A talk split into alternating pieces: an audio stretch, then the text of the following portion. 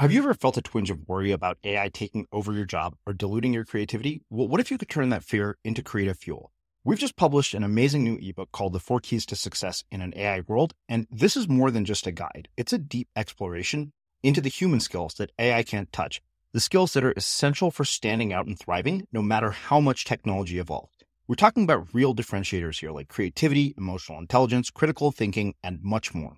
Inside, you'll find actionable insights and strategies to develop these skills, whether you're a creative person, a business person, or just simply someone who loves personal development.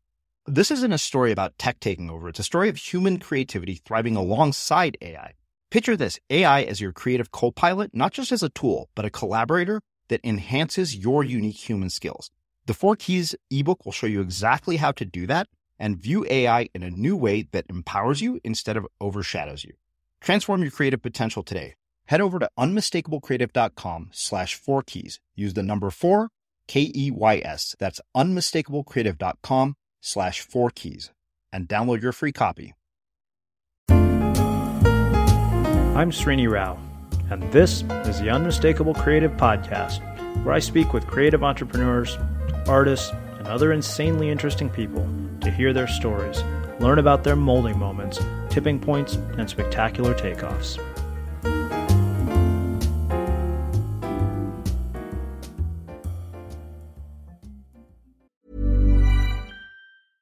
Hey, I'm Ryan Reynolds. Recently, I asked Mint Mobile's legal team if big wireless companies are allowed to raise prices due to inflation. They said yes. And then when I asked if raising prices technically violates those onerous two year contracts, they said, What the f are you talking about, you insane Hollywood ass?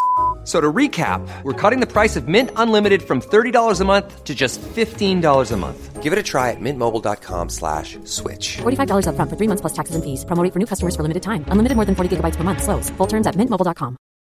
Millions of people have lost weight with personalized plans from Noom. Like Evan, who can't stand salads and still lost 50 pounds. Salads generally for most people are the easy button, right? For me, that wasn't an option. I never really was a salad guy. That's just not who I am. But Noom worked for me. Get your personalized plan today at Noom.com. Real Noom user compensated to provide their story. In four weeks, the typical Noom user can expect to lose one to two pounds per week. Individual results may vary. Flexibility is great. That's why there's yoga. Flexibility for your insurance coverage is great too. That's why there's United Healthcare Insurance Plans. Underwritten by Golden Rule Insurance Company, United Healthcare Insurance Plans offer flexible, budget friendly coverage for medical, vision, dental, and more. One of these plans may be right for you if you're, say, between jobs, coming off your parents' plan, turning a side hustle into a full hustle, or even missed open enrollment. Want more flexibility? Find out more about United Healthcare Insurance Plans at uh1.com. Ryan Reynolds here from Mint Mobile. With the price of just about everything going up during inflation, we thought we'd bring our prices down. So to help us, we brought in a reverse auctioneer, which is apparently a thing. Mint Mobile unlimited premium wireless. Have to get 30, 30, bit to get 30, bit to get 20, 20, 20, bit to get 20, 20, bit to get 15, 15, 15, 15 just 15 bucks a month. So, Give it a try at mintmobile.com slash switch. $45 up front for three months plus taxes and fees. Promoting for new customers for limited time. Unlimited more than 40 gigabytes per month. Slows. Full terms at mintmobile.com. Let's talk about aging. It's inevitable, right? But what if I told you there's a new way to age led by Solgar Cellular Nutrition? They believe, and I do too, that you can transform the way you age cell by cell with the power of cellular nutrition. As we age, our cellular function declines. Your regular multivitamins and minerals might not be enough to combat these age related declines, and that's where Solgar Cellular Nutrition comes in. It's formulated with targeted cellular nutrients that work with your body's natural processes deep inside your cells to help you fight cellular decline and promote cell health across three benefit areas. It supports cell energy, repair, and vitality, muscle strength, and even glutathione production to help protect cells. So let's own our healthy aging narrative. Visit cellularnutrition.solgar.com to learn more. Again, that's cellularnutrition.solgar.com to learn more. Solgar Cellular Nutrition. We go cell deep. These statements have not been evaluated by the Food and Drug Administration. This product is not intended to diagnose, treat, cure, or prevent any disease. Esme, welcome to the Unmistakable Creative. Thanks for taking the time to join us. Thank you so much for having me. I'm really excited to be here. Yeah. So, you know, I got your story by wind of uh, a couple of different venues. Uh, you know, one was our former gra- guest, um, Bridget Lyons. And, you know, I looked at it and I thought, yeah, this is a story I want to tell. So, on that note, um, can you tell us uh, a bit about your background, your journey, and how that has led you into the work that you're doing today? Okay. So, I think where I probably want to start is when I was diagnosed with bipolar disorder as a teenager that was a time where, you know, they were telling me, okay, the things you're going through, which I thought were just insane and terrible, and I wasn't sleeping for like a week at a time and doing a million projects at once and then crashing and crying all the time and all of that stuff. So being diagnosed with bipolar disorder at that age was rough going, but I definitely still had this idea of achievement that was really important to me. And I could go into, you know, my parents being Taiwanese immigrants and coming to this country and having ideas about what their kids would turn out to be like. But uh, so achievement was how I kind of kept my sense of self afloat during that time. So it was like, okay, well, all this stuff is going on. I'm taking tons of pills all the time and I'm feeling absolutely crazy, but at least I'm good at school. At least I'm I was getting some essays published um, at the time and by the end of high school I'd gotten into Yale. So I was like, awesome. I'm going to Yale. I'm not broken. This is great. So I go across the country and I start school at Yale. And so I kind of jokingly um, I'm working on an essay right now called Yale Will Not Save You, but mm-hmm. that's basically how I feel about it because I got there and yeah, Yale did not save me. I immediately began to have difficulties. I lasted a semester and a half. And um, in terms of like the ugly stuff that happened while I was there, it was mostly my um, I guess I would call it my illness progressing. I was spending time like punching trees um, and like running around and crying all the time and writing a bunch of nonsense in class when I was supposed to be taking notes. It was just like a bunch of words that didn't make sense. And after I was hospitalized twice while I was there, they actually asked me to leave. So that was kind of the beginning of feeling like I was failing, like I was a failure, but it was for something about me that I couldn't control. And I really felt like they were telling me, because you are broken, we are not letting you stay here. Okay, so then fast forward a little bit of time. I, I took some time between that and my next step, which was going to Stanford. So I transferred schools. I went to Stanford and I start there. You know, this is like my quote unquote fresh start. But again, things just got even weirder. I started having hallucinations. I remember the first time I had a hallucination, I was, you know, in like the hallway and I heard a voice telling me that it hated me. And I remember walking into my dorm room and I was sharing the dorm room with someone else. And I said to my roommate, I said, I think I just heard a voice telling me that it hated me. And she looked at me and said, You're totally crazy. so that was the beginning of uh, a period in my life where I was, you know, I would be walking across campus through a parking lot, look into the car near me, and I, there's like a dead corpse in the passenger seat with maggots coming out of its eyes and things like that. So I'm at Stanford and I'm having these these symptoms that are getting worse and I'm trying to figure out okay where where am I going with this? I feel like I should be this high achiever. I've always been a high achiever, but things are getting worse mentally for me. It was around this time that I was also, which is sounds like a side note, I was getting more serious about writing. So I'd always been serious about writing, but Stanford has a really good um, program called the Stegner program. And so their undergraduate program is also pretty good about creative writing. And it was around this time that I started taking writing more seriously. I developed relationships with mentors and peers who are also really involved in writing. So that was something that I took a lot of refuge in.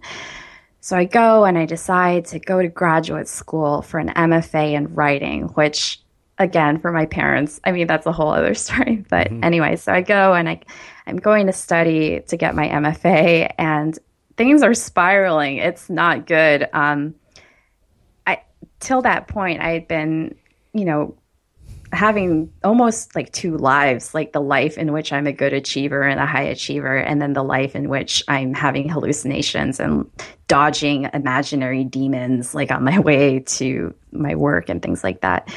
So in graduate school, I'm taking my writing very seriously. I'm writing up to eight hours a day, just really seriously working on my first novel. So after I finished graduate school, that story of brokenness I'd been carrying with me, but the one that I'd been fending off for a long time was really nipping at my heels until it basically came to a head in 2013. So in 2013 is when I began experiencing something called Cotard's delusion. And Cotard's delusion is actually a pretty rare delusion, but people who have Cotard's delusion believe that they're dead. So it was a really awful time in my life, as you can imagine. Um, and I remember going to my psychiatrist and I go into her office and I'm having this horrible delusion where sometimes I think I've actually entered heaven and then other times I think that I'm in hell, literally in hell, which is awful. And she says to me, this is, I think, pretty much the first thing she said to me during that appointment. She said, You have a medication resistant form of schizoaffective disorder, which is a kind of schizophrenia. And she said, There's really nothing we can do at this point in terms of medication. Like you, and then she proceeded to try and tell me about different kinds of therapy I could do and things like that. But I was just crying. um, and then the in the months after that, which were also horrible. Um, you know, I was having my therapist at the time tell me things like, you know, it's not realistic for you to think that you can be back at 90% or 95% ever again. And that was really, really awful. At the same time, I was I continued to write and I was working on this essay while I was having the Cotard's delusion about the experience of having Cotard's delusion. So, in terms of what I'm doing now, I think the story of what ended up happening with that essay kind of gets at that. Mm-hmm. So, after I came out of the Cotard's delusion, and that whole medical time during my life is pretty complicated, but I'll just say that I came out of the Cotard's delusion. And I finished writing the essay, which was called Perdition Days. And I think what really struck me about what ended up happening with that essay is the idea of writing my way through the story of things that have happened to me. And when that I finished that essay, I it was pretty much the first serious personal essay I'd written. I'd written a novel before and I had a literary agent and she's still trying to find a home for it. But so I wrote this essay and I found a home for that essay. It was published, I think, only like a little bit over a month ago. And since then, it's been mentioned on long reads, it's been ne- mentioned in the New Yorker online. And this is still in the works, but I've actually been contacted by someone who wants to option the TV film rights for it. Wow. And so that's being negotiated by my agent right now. And all of that was not something I would have expected at all. So I feel like I've been talking a long time. Keep going. But I'm not gonna I won't stop you.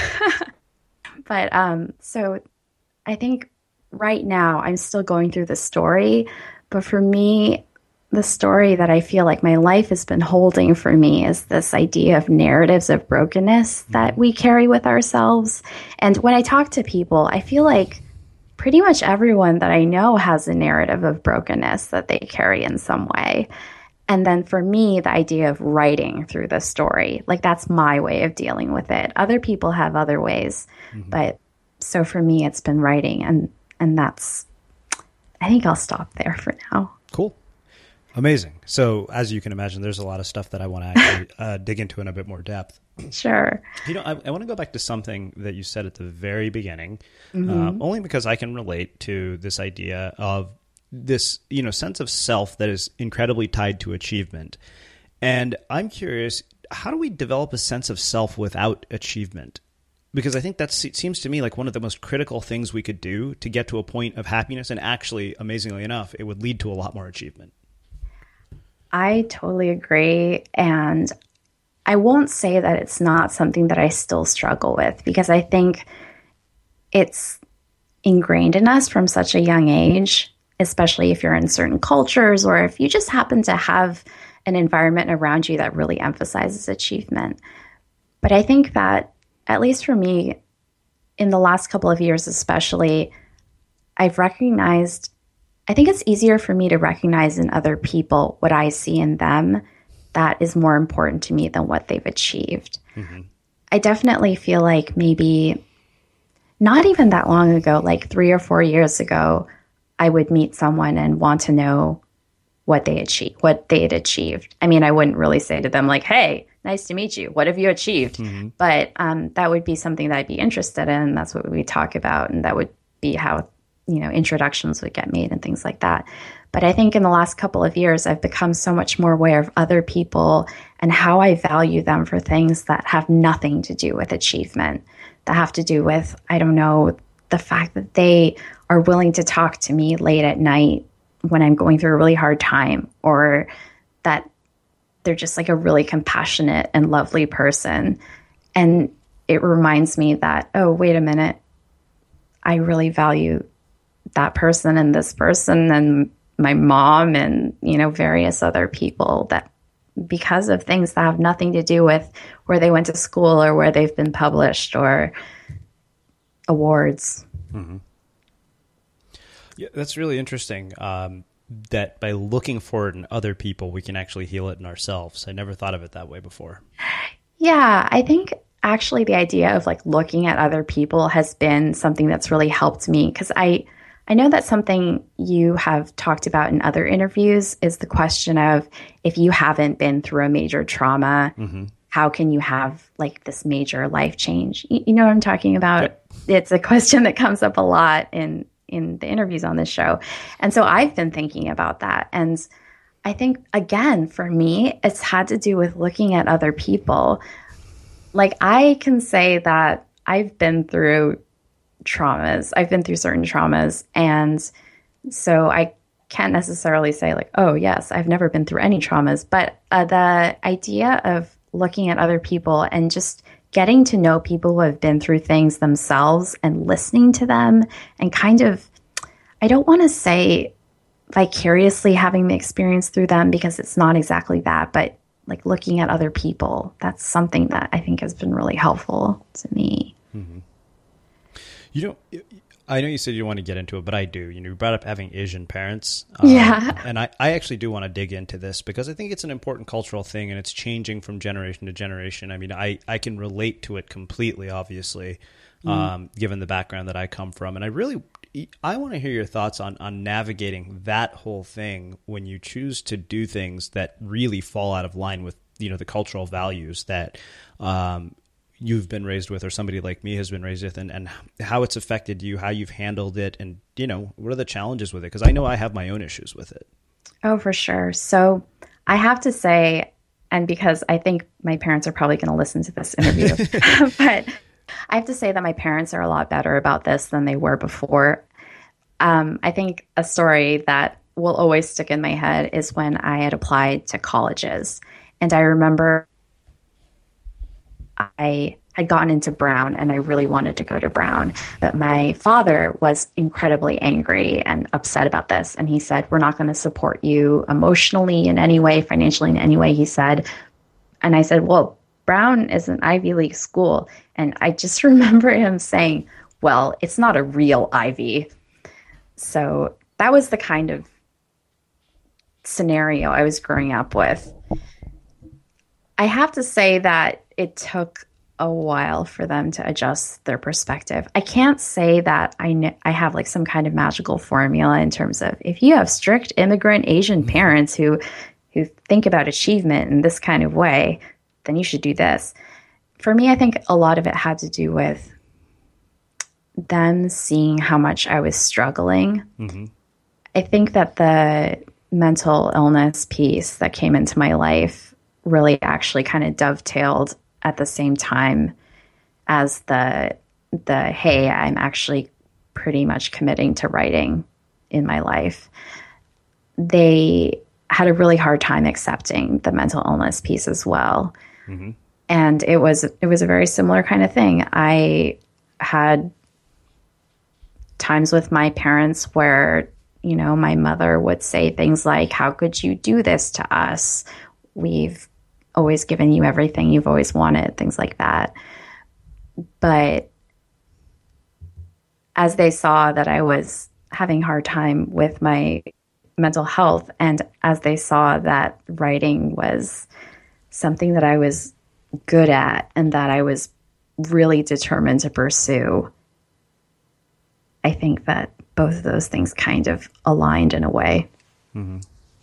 You know, I think it's it's interesting that that's how you found it, and you know, it's funny you brought up mental illness because I think that even that in Asian and you know Indian cultures has almost a similar stigma to doing things that go against the conventional norms.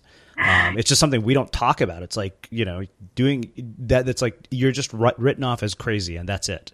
Yeah, exactly. So my like one story I have about that is so the first time I went to a psychiatrist, my mother came me, and the psychiatrist did the whole intake. Then he asked my mother, "So is there any mental illness in the family?" She said, "No." At the time, I didn't know any differently. Now I know that you know we had a great aunt. She had a great aunt who um, who had actually been institutionalized. She was the like the stereotypical mad woman in the attic who was actually kept in the attic, and a lot of tragic things happened to her. And there was a cousin who had committed suicide. There were all these things, and later I asked her, "Why didn't you say anything back then? Like it was a doctor asking you," and she said something like, "We don't talk about those things," mm-hmm. which yeah, I mean, it is a very similar kind of thing. Like we just don't talk about those things.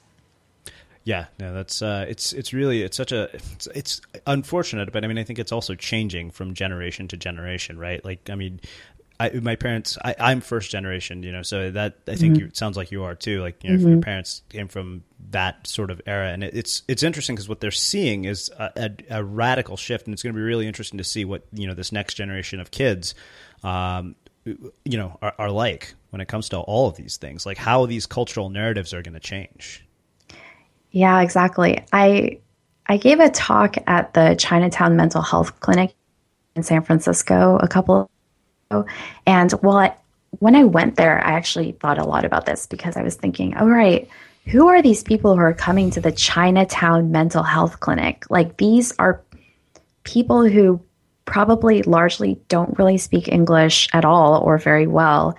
And they're bringing in their family members. I'm imagining it was mostly people bringing in their family members, but I did wonder a lot are these people just at their wits' end and they don't know what else to do? Or is there more acceptance than I thought there was in the community? Mm-hmm.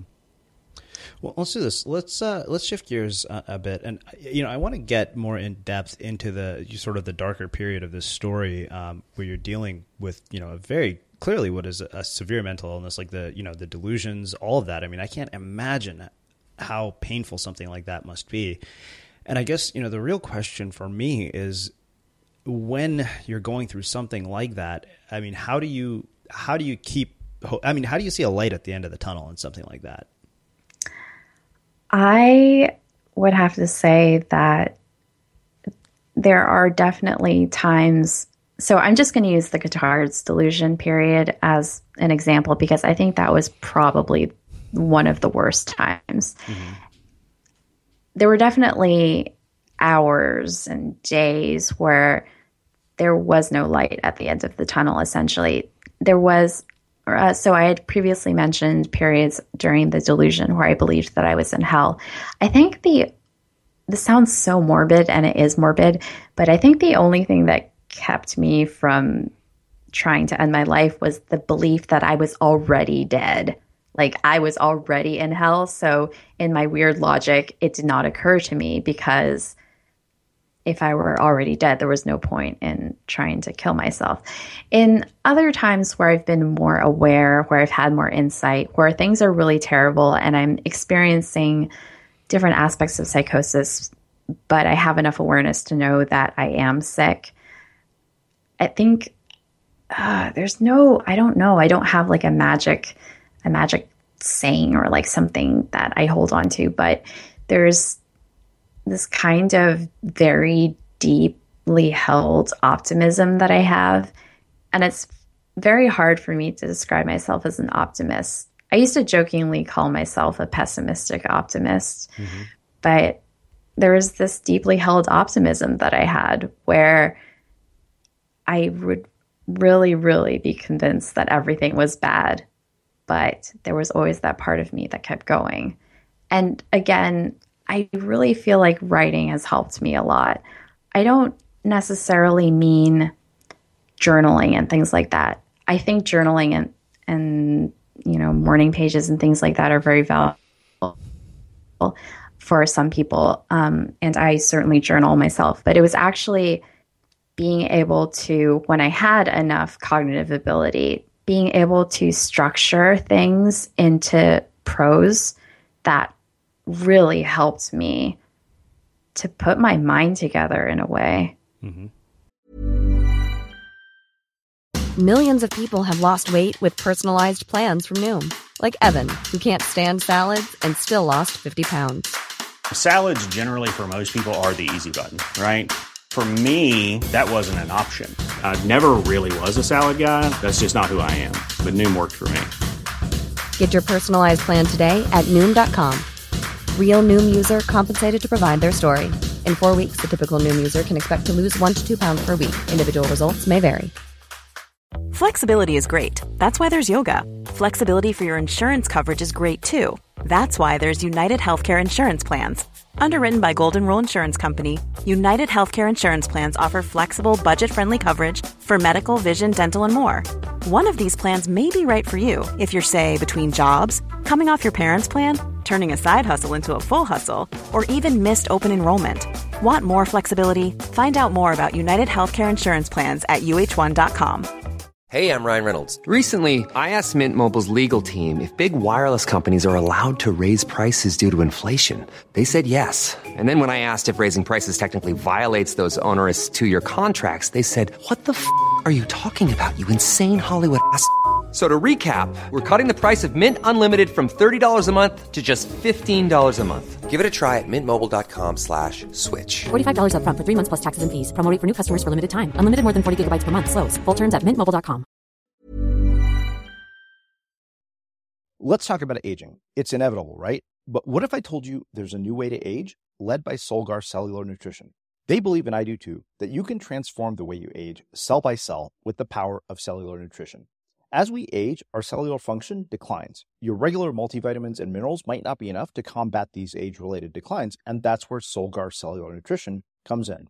It's formulated with targeted cellular nutrients that work with your body's natural processes deep inside your cells to help you fight cellular decline and promote cell health across three benefit areas. It supports cell energy, repair, and vitality, muscle strength, and even glutathione production to help protect cells. So let's own our healthy aging narrative. Visit cellularnutrition.solgar.com to learn more.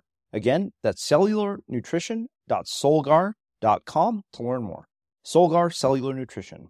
We go cell deep. These statements have not been evaluated by the Food and Drug Administration. This product is not intended to diagnose, treat, cure, or prevent any disease. Well, let me ask you this. Um, I mean, when you're experiencing this kind of a delusion, I mean, what is your day to day life like? I mean, what is walking around the world like? I mean, what do you experience? Okay, so um, walking around the world, or walking around the world, is an interesting way of putting it because a lot of the time I do not walk around at all. So when I was having this most recent episode that was so bad, I actually spent most of it in bed. So the kind of symptoms that I was having did involve a lot of what they decided was um, a kind of catatonia. Like they call it like catatonic psychosis. And I don't necessarily have to get into that. Like it it involves a lot of like an inability in some cases, an inability to move or like do anything. It's also it also involves a lot of internal agitation. So inside it's like things are crazy, but on the outside there's like this very much very much of a lack of moving around and lack of movement. So during that time I actually had uh, relatives sometimes. So my brother and my sister-in-law live in the city as well. I live in San Francisco and my sister-in-law would come over and sit with me or we had a a care calendar where friends would sign up and come and sit with me because it did help me to have someone present even if we weren't necessarily communicating with one another.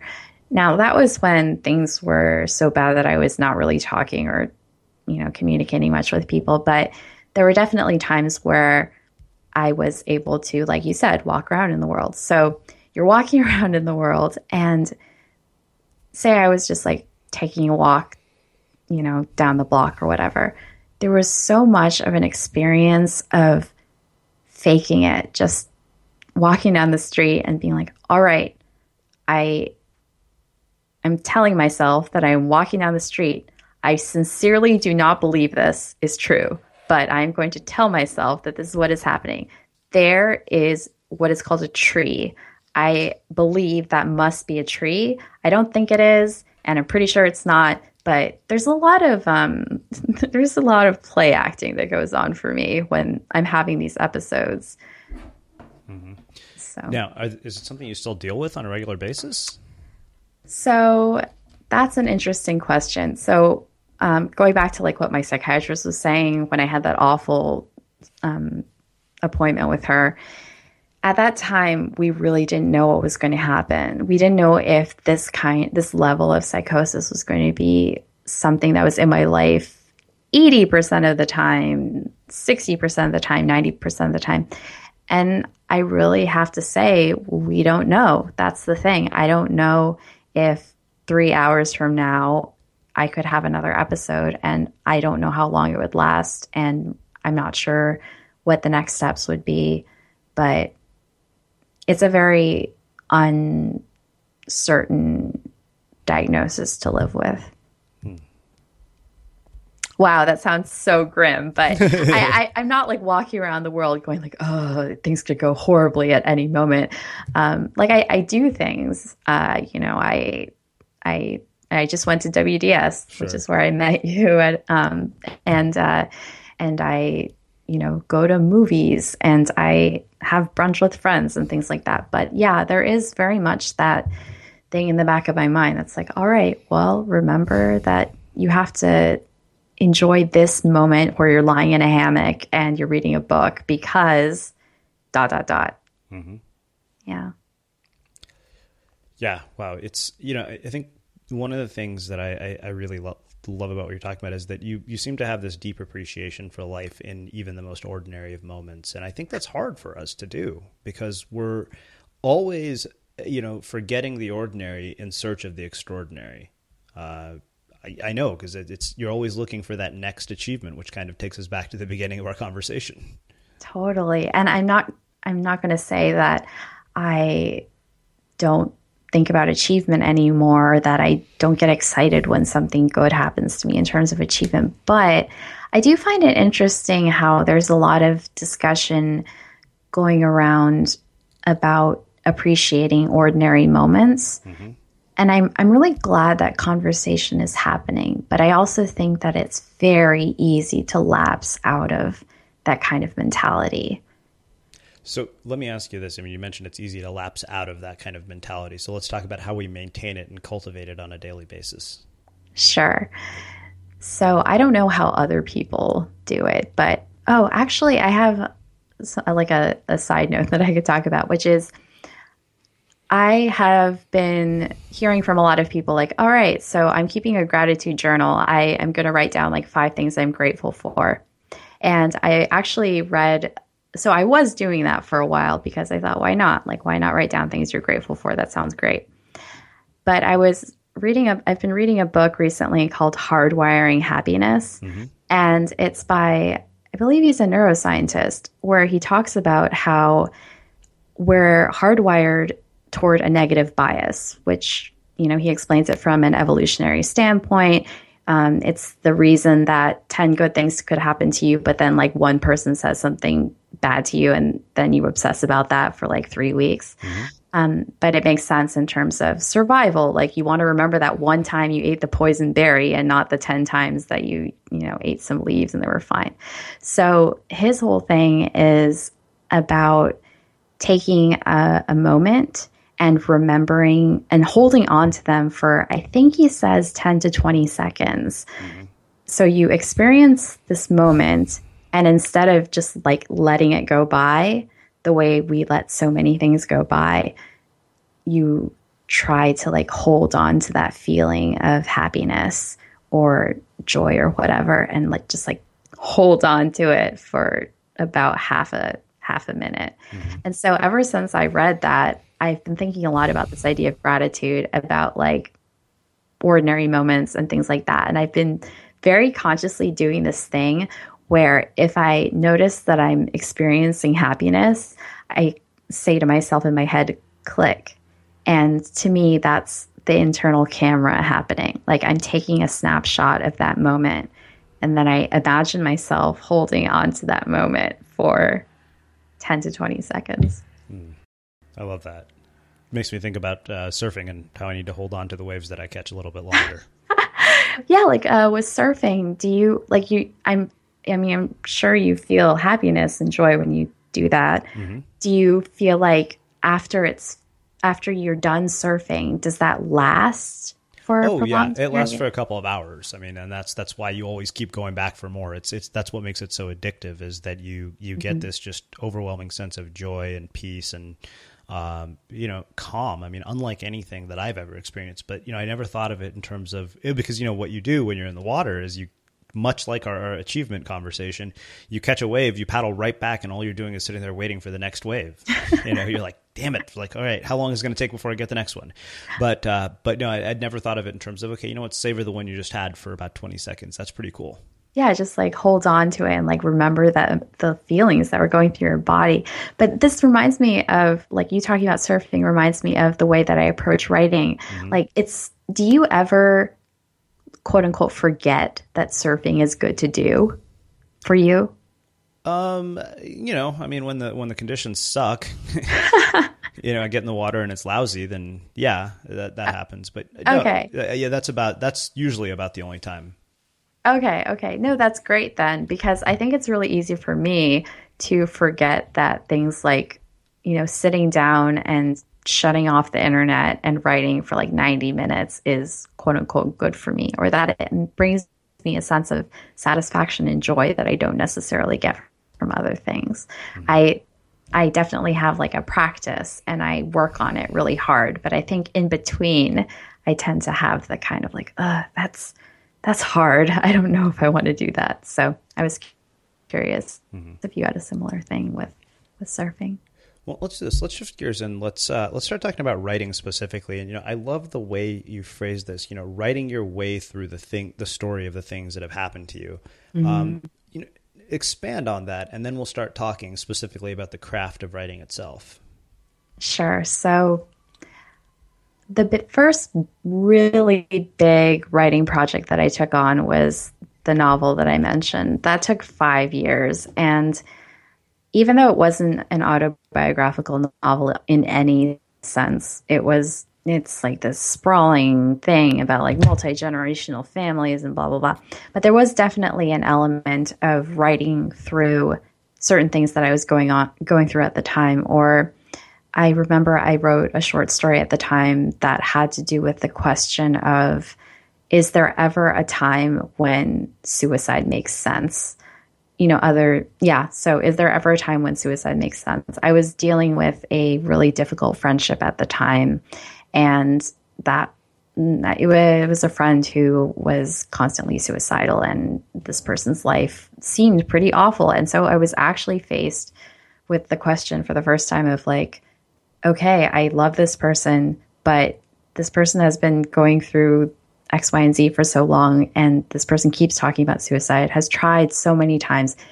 Is there ever a time when it makes sense? And so I wrote my way through that.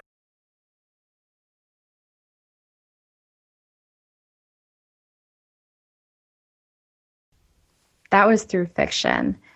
And in the novel that I was working on, I also wrote about mental illness it was something that one of the characters was going through. And again, it wasn't autobiographical, but it was my way of processing things.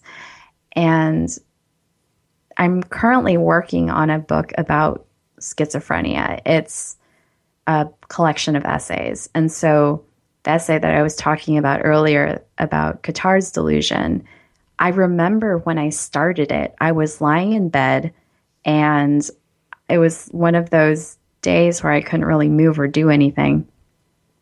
And I had my iPad and I remember like tapping out the words, I am writing this as a dead person.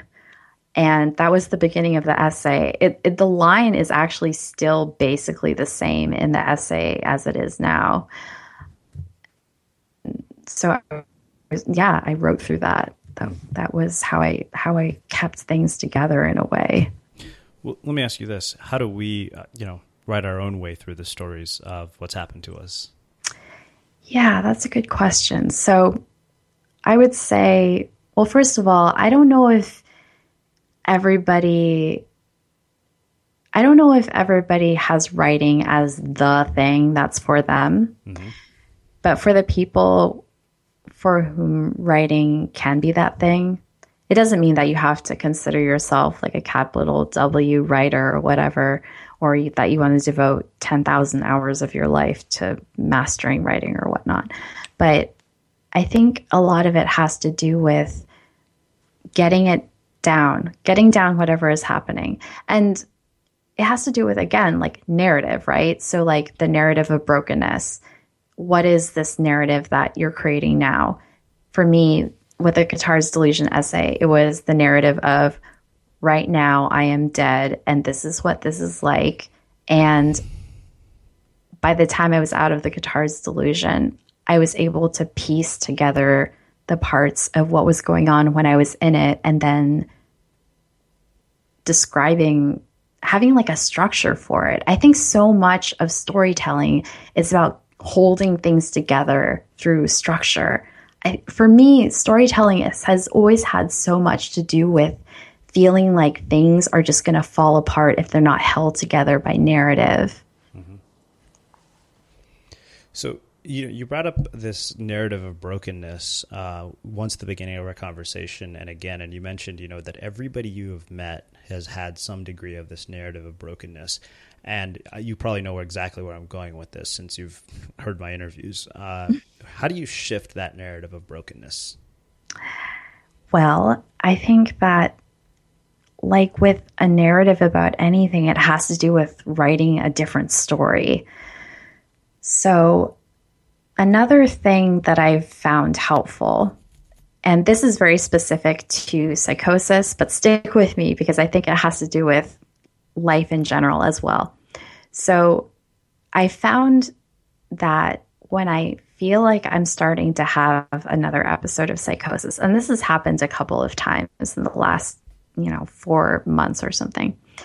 What I'll actually do is I'll sit down and write a narrative of how I think it's going to go, except it's not the narrative that I tended to carry around with me, which was, oh my gosh, I'm having these issues and now I'm going to be crazy forever and then I'm just going to end up in an institution somewhere and I'm going to die. So I started writing these narratives of right now, like, or like a month ago, Esme was going through this. X, Y, and Z happened. And then she did X, Y, and Z things. And after a while, things got a lot better. That sounds extremely simplistic, but it's basically kind of what I do. And I think that that can be extrapolated to life in general. Just creating a new narrative, I think, has so much to do with it. It's really just, you know, writing a different story, like taking the experience of something that has happened and, and basically saying, okay, this is what has happened. And you can tell one of two stories about it and you choose to tell a different one. Right. And I think it has to do with also with like when you tell the narrative of brokenness mm-hmm. over and over and over again, like you're telling yourself, you're like telling other people, you like meet someone and you're like, here's my narrative of brokenness. Nice to meet you. um, it, it kind of wears a groove in your brain. Like it gets deeper and deeper. And then that narrative narrative is everything. So I'm kind of, I've kind of been playing with the idea of like, all right, so what if you take that narrative that you've been using for a really long time and then you do a new one. Mm-hmm. What happens then? And then what happens if you start to wear that groove down into your brain and into your life? Wow. I love that. that is truly, truly profound. Um, well, let's do this. You know, I want to spend a, a, little bit of time um, talking specifically about the craft of writing and developing a voice um, in, in the world. You know, it, it's something that I, I've spent a lot of time thinking about. It's a question that I've asked a lot of writers. So, talk to me. I mean, you know, having been formally trained as a writer and having you know all these experiences, I mean, talk to me about this idea of developing a voice and also the craft of writing and, and kind of how you view all of it. Hmm. Yeah, that's really interesting. I I think that when I started writing, I definitely did a lot of what writers tend to do when they're starting, which is a lot of mimicry. So you can look at earlier writing of mine and you can see, okay, that was definitely when Esme was reading a lot of Nabokov, or that was definitely when she was reading David Foster Wallace for the first time. So I think there's like this period of playing around with other people's voices. And uh, at least for me, it had a lot to do with, and I wouldn't say, oh, yes, my voice is completely cemented now and it will never change because I found my one true, pure voice. But I think that the voice that I currently write with and the one that feels natural to me is one that kind of gelled over like composting all of these other people's voices and reading a lot. I think that was one that may have been the most important thing that happened to me in terms of going to a formal MFA program was I was forced to read a lot of things that I wouldn't have read otherwise. Like I read Moby Dick. I wouldn't have read Moby Dick otherwise. I had to read Middlemarch. I, they, they had a whole reading list and like a reading exam. But I really appreciated that because I got to experience all of these different kinds of writing and all of that just kind of composted in my head and came out in my writing as I was practicing and spending all of these hours like drinking coffee and gin and tonics like alternately um, at my friend's studio apartment and writing for like you know hours and hours. Um, and so in the end i think to keep going with the whole composting thing, just like something sprouting out of the compost. That was what ended up happening. Hmm. You know, I, I, really appreciate that you brought up um, you know reading so many different writers and being exposed to so many different things. And i think that uh, I, am as guilty of this as anybody and i brought this up before uh, of reading a very similar type of work. You know everybody's like oh read this self-improvement book read this business book. But um, it's when i started exploring stuff that you know i probably wouldn't have otherwise read. That's probably some of the most influential stuff. And you know, the way i see looking at other styles of writing is that uh, yeah, I mean, maybe we do all start out with a bit of mimicry, and at some point, I, I think there's a place where you have to say, you know, I'm going to stop consuming anything for a while to get back in touch with my own voice. And I found that that was one of the most useful things I ever did. Was you know, I'm not going to read any books for a while, and I'm just going to write.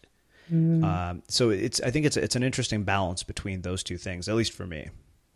Yeah, I definitely know a lot of people who um, who are writers who, when they're working on something, when they're working on a big project, refuse to read any books. Mm-hmm while they're doing that.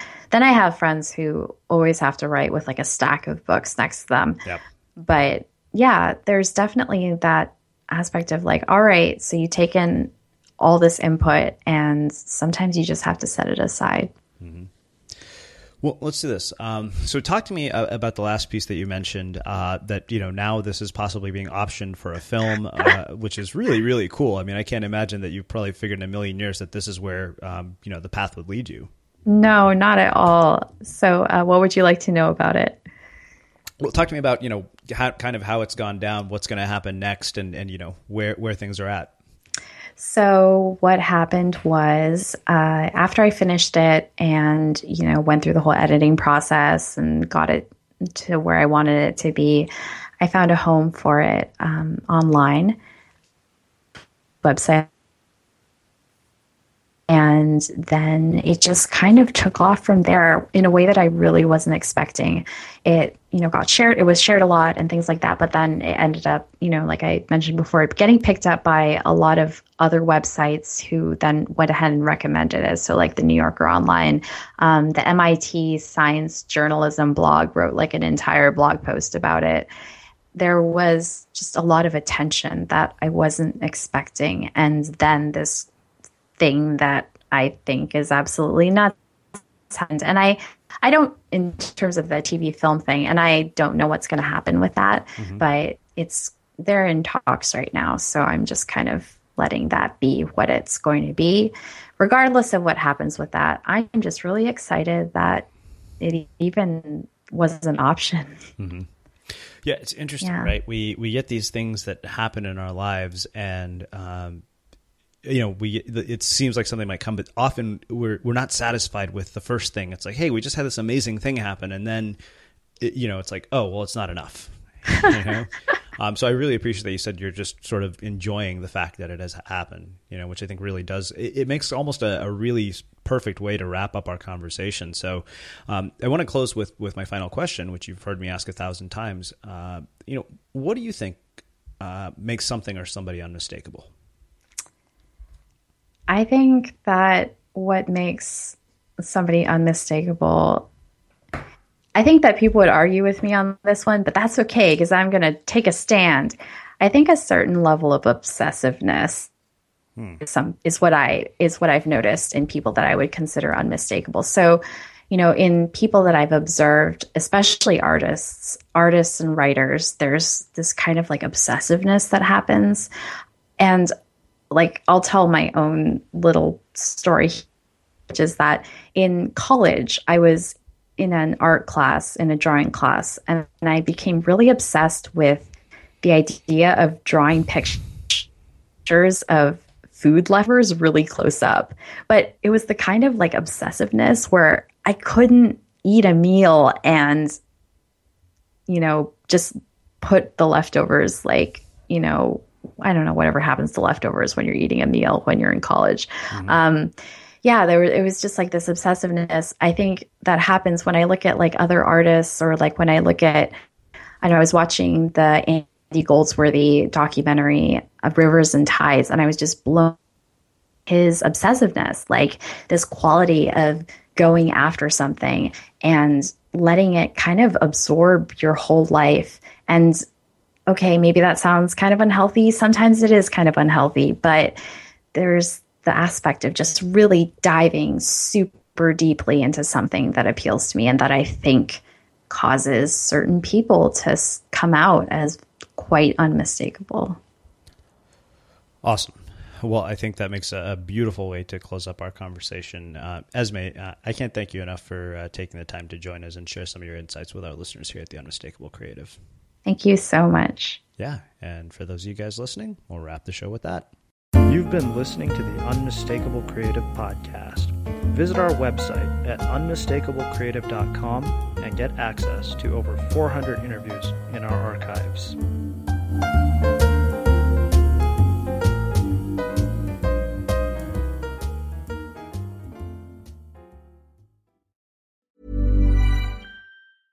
Selling a little or a lot?